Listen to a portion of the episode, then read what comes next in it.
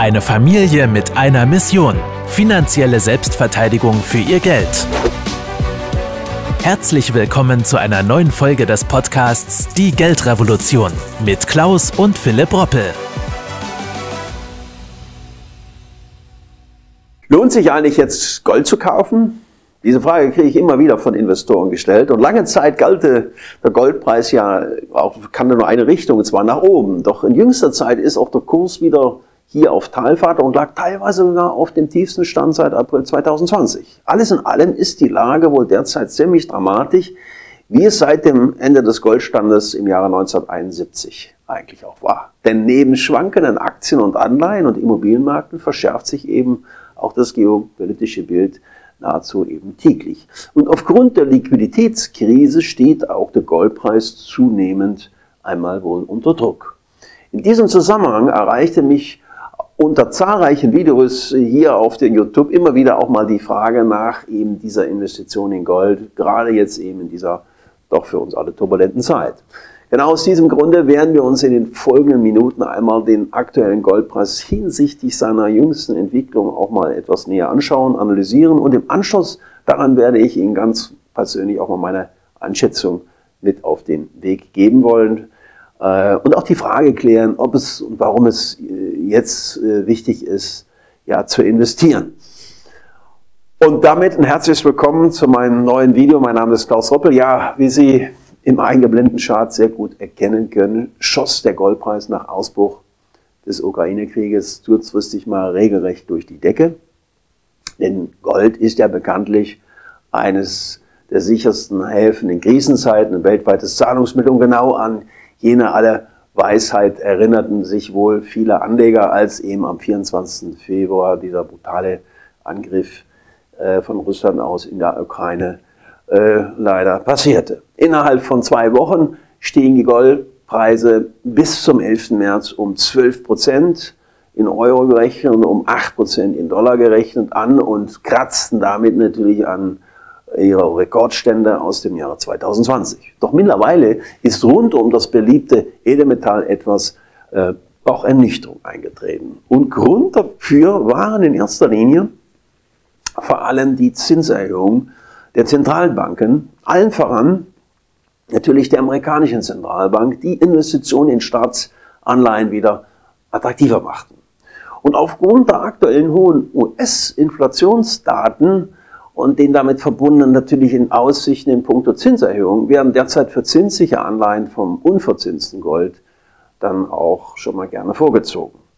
Die Rendite für zehnjährige US-Staatsanleihen hat sich beispielsweise seit dem Sommer 2020 mehr als immerhin verzehnfacht, doch die Inflation lässt sich mit Staatsanleihen dennoch nicht kompensieren.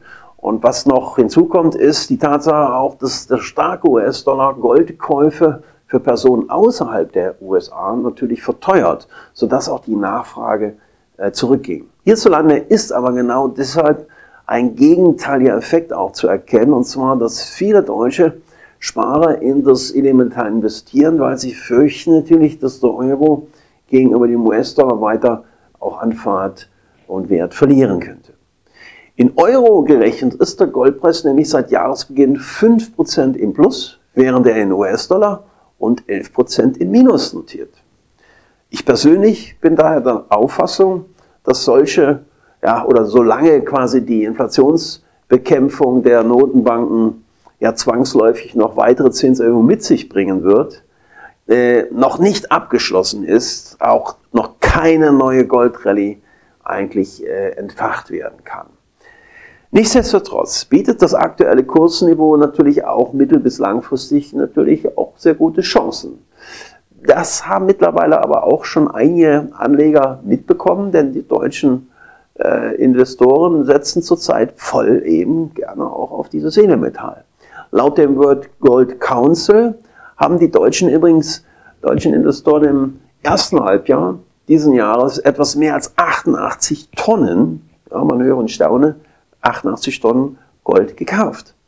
Zum Vergleich dazu mal die Zahlen aus dem bisherigen Rekordjahr 2021, denn dort wurden im doppelten Zeitraum rund 162 Tonnen Gold abgesetzt. Also kann es gut sein, dass man auch hier dieses Jahr wieder neue Rekorde verbuchen kann. Nun, als langfristiger Investor setze ich bei meinem eigenen Portfolio seit Jahren natürlich auch auf das Edelmetall als Anlagemix, jedoch nicht mehr als 10 Prozent, was immer eine gute Grundlage auch ist äh, zum Schutz, zum Vermögensschutz. Warum ich eher auf kleine prozentuale Gewichtung setze, liegt natürlich in erster Linie daran, dass die Rendite langfristig gesehen eher ja, geringer ausfällt. Es gibt ja keine Dividenden, Gold ist ein wertbeständiges Thema. Gold brachte von 1900 bis 2018 real in US-Dollar gerechnet gerade mal einen Zuwachs von 0,6 Prozent pro Jahr. Dennoch muss man sich vor einer solchen Investition immer wieder fragen, wie man in Gold natürlich dann auch investieren möchte. Denn entweder wir kaufen physisches Gold, was gerade bei größeren Mengen natürlich dann zu Problemen bei einer sicheren Aufbewahrung führen dürfte, oder aber sie entscheiden sich für eine Goldanlage über entsprechende Wertpapiere. Bei letzteren bietet sich im Grunde nach nur zwei Möglichkeiten an. Und zwar zum einen einen sogenannten Goldfonds, beziehungsweise man nennt ihn auch gerne Gold-ETFs oder zum anderen Gold-ETCs. Und Gold-ETFs sind vereinfacht gesagt an der Börse gehandelte Fonds, die die Entwicklung des Goldpreises eins zu eins abbilden. Das Unternehmen, das den ETF auflegt und Anteile an Anleger ausgibt, kauft dafür in der Regel eine größere Menge Gold und verwahrt es an einem sicheren Ort. Das heißt natürlich, der Fonds ist physisch mit Gold hinterlegt. Der Mechanismus eines Gold-ETFs ist daher im Grunde nach derselbe, wie wenn Sie Goldbarren selbst besitzen würden. Steigt der Wert des Elementals, legt auch der Kurs des Gold-ETFs zu, sodass Sie von dem Wertzuwachs durchaus also profitieren können. Das Problem ist allerdings, dass in Deutschland Investmentfonds, die nur einen einzigen Bestandteil in diesem Fall Gold haben, verboten sind und damit auch der Handel mit ihm. Anteile von Gold-ETFs können Sie deshalb auch nur im Ausland beziehen, zum Beispiel in der Schweiz oder auch in den USA. Das ist allerdings mit sehr viel ja, Aufwand, gerade Papieraufwand, gerade bei der Besteuerung dann auch verbunden. Als Alternative weichen dann schon mal Investoren äh, gerne mal auf die Gold-ETCs äh, aus. Und die bringe ich jetzt auch mal hier ins Spiel. Das sind eigentlich Schuldverschreibungen, die dann in der Wertentwicklung von, an der Wertentwicklung von Rohstoffen gepockelt, gepockelt sind. Und auch hier liegen wie bei den meisten Gold-ETFs auch Goldbarren und Münzen zugrunde. Das heißt, dass der Herausgeber eines Gold-ETCs über einen größeren, ja, hoffentlich Tresorraum verfügt, in dem er das Gold dann auch deponiert. Der größte Herausgeber von Gold-ETCs in Deutschland ist übrigens das Unternehmen Deutsche Börse, das seit dem Jahre 2007 übrigens den ETC Extra Gold verkauft. Und eben jenes Extra Gold lagert in Zentraltresor der Deutschen Börse in Frankfurt, wo sich aktuell wohl mehr als 200 Tonnen Gold befinden sollen.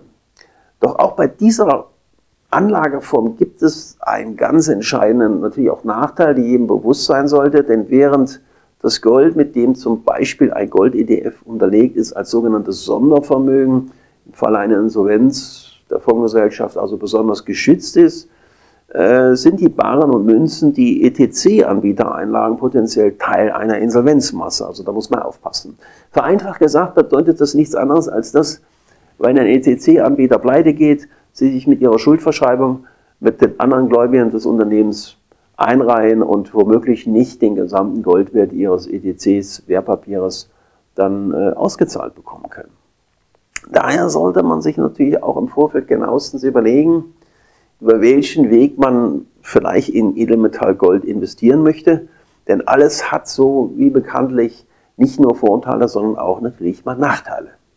Langfristig gesehen gehe ich aber über die nächsten Jahre wieder von einer wirklichen positiven Wertentwicklung des Edelmetalls weiter aus, weshalb die aktuelle Zeit eigentlich auch eine sehr gute Chance sein kann, um günstig äh, für Gold ja, wieder in, zu investieren, nachzukaufen und das Portfolio natürlich auch zu diversifizieren. Ich persönlich werde hier in den nächsten Tagen und Wochen mit einem dynamischen Sparplan arbeiten und über die nächsten Jahre hinweg von der vermutlich eintretenden Goldrallye auch mit zu partizipieren. Das ist zum Beispiel meine persönliche Überzeugung. Übrigens habe ich auch in einem meiner neuesten Report, den ich schon weit mehr als 1000 Menschen nach Hause haben schicken lassen, ein Kapitel zum Edelmetall Gold auch hier festgehalten.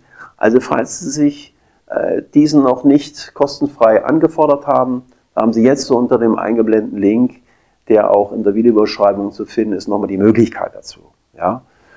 Und ja, Gold ist übrigens auch ein Würfel, der magisch gesehen unter dem Pariser Eiffelturm passt, ja, 17,5 Meter Kanten- und Seitenlänge, bildhaft, also schon ein sehr wertvolles äh, Edelmetall und ein echter Sachwert.